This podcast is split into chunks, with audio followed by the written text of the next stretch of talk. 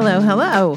What happens when your life gets turned upside down unexpectedly?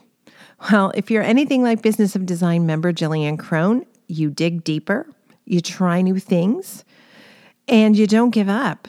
Jillian says she found herself with no net to fall back on, business prospects dried up, and instead of curling into the fetal position, which honestly I think would have been my temptation, she pushed herself to be courageous. She aimed for big results, and those results have arrived.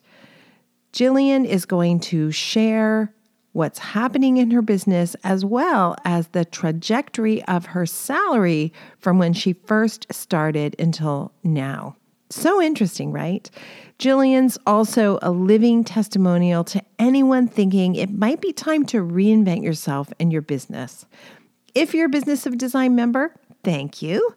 Log into your account, head to the dashboard, and listen in. If you're not, seriously, come on. We need you in our community. We want you in our community. MoBOD, Episode 12 Jillian Crone and Salary. Have a great week, everyone.